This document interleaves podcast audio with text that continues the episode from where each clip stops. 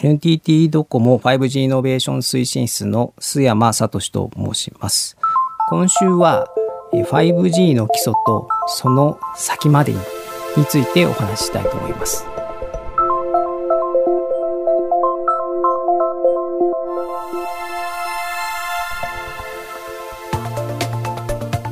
未来授業今週の講師は NTT ドコモ 5G イノベーション推進室の須山聡さん工学博士でもあり NTT ドコモの 5G 技術の検証実験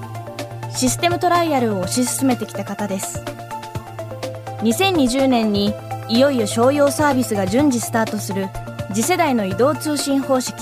5G 月曜日は 5G の3つの特徴高速大容量低遅延。多接続のうち高速大容量の解説でしたが今日はもう2つの特徴。低遅延と多接続について。未来授業の時間目。テーマは建設機械から防犯カメラまで。次にあの低遅延についてですけども低遅延は、まあ、あの無線区間が1ミリセカンドというふうに言われてましてあのそのような形で低遅延ででなりますとタイムラグがほとんどないということなので、まあ、人間の感覚を伝えれるレベルというようなのは1ミリセカンドになります。よくその 5G の最初の議論の時に言われたのはですね、あの指の上にバスケットボールを置いてくるくる回すことができる方っていうのがいらっしゃると思うんですけど、それを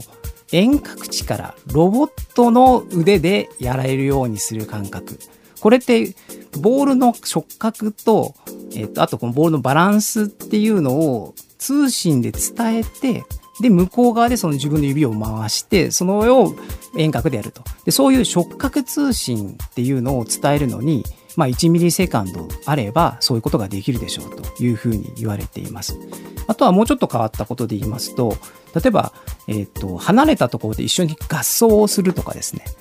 そういう映像と音を合わせて離れたところでできるようになりますよ。耳で聞いて演奏をするっていうことをするわけですけども、それができるっていうのは、まあ、人間の感覚が、えー、その速度で十分こうコミットできるということになりますんでこの1ミリセカンドっていうのはそういうようなターゲットで設定されています。なので、まあ、あの本当にできるかっていうのは法律上の問題もありますけども遠隔手術とかですねそういう人間の感覚で非常に繊細な部分を行うときに作業として遠隔で行う場合にこの1ミリセカンドの低遅延があれば、まあ、できると。で、検気の遠隔操縦ができると非常にこう卓越した技術をお持ちのまあそういう操縦者という方はやっぱり日本の中であまり限られてる中で、まあそういったようなオフィスからですね、日本中のブルトーザーを操縦できるみたいなことができるようになると、だいぶ変わってくる。まあそういったような使い方もできるというのが 5G の特徴だとは思います。検機つまりブルドーザーなど建造機械の遠隔操作が可能になると技術の高い操縦者は遠くの現場へ移動せずに仕事ができるようになります。移動時間が減ることは結果働き方改革にもつながるという考え方もできます。では 5G の特徴3つ目。多接続の解説です。で次はあの 5G の多接続ですけども、まあ、あの最近 IoT という言葉がインターネット・オブ・シングスという言葉がありますけど、まあ、いろんなこうセンサーとかですねもの全てのものがインターネットに接続していくと。でそういうところで、まあ、5G を使っていくということがこの多数接続の特徴になっています、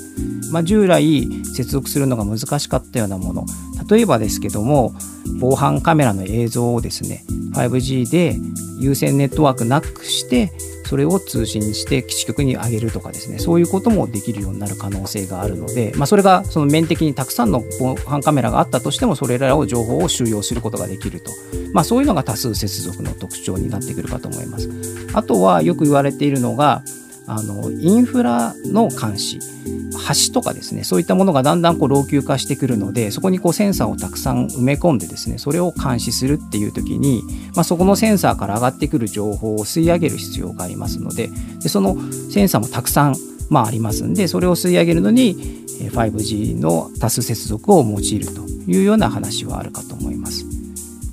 でまあ、ちょっとあの3つのカテゴリーに分けてお話はしたんですけども実は皆様方のこういろんな生活の中の、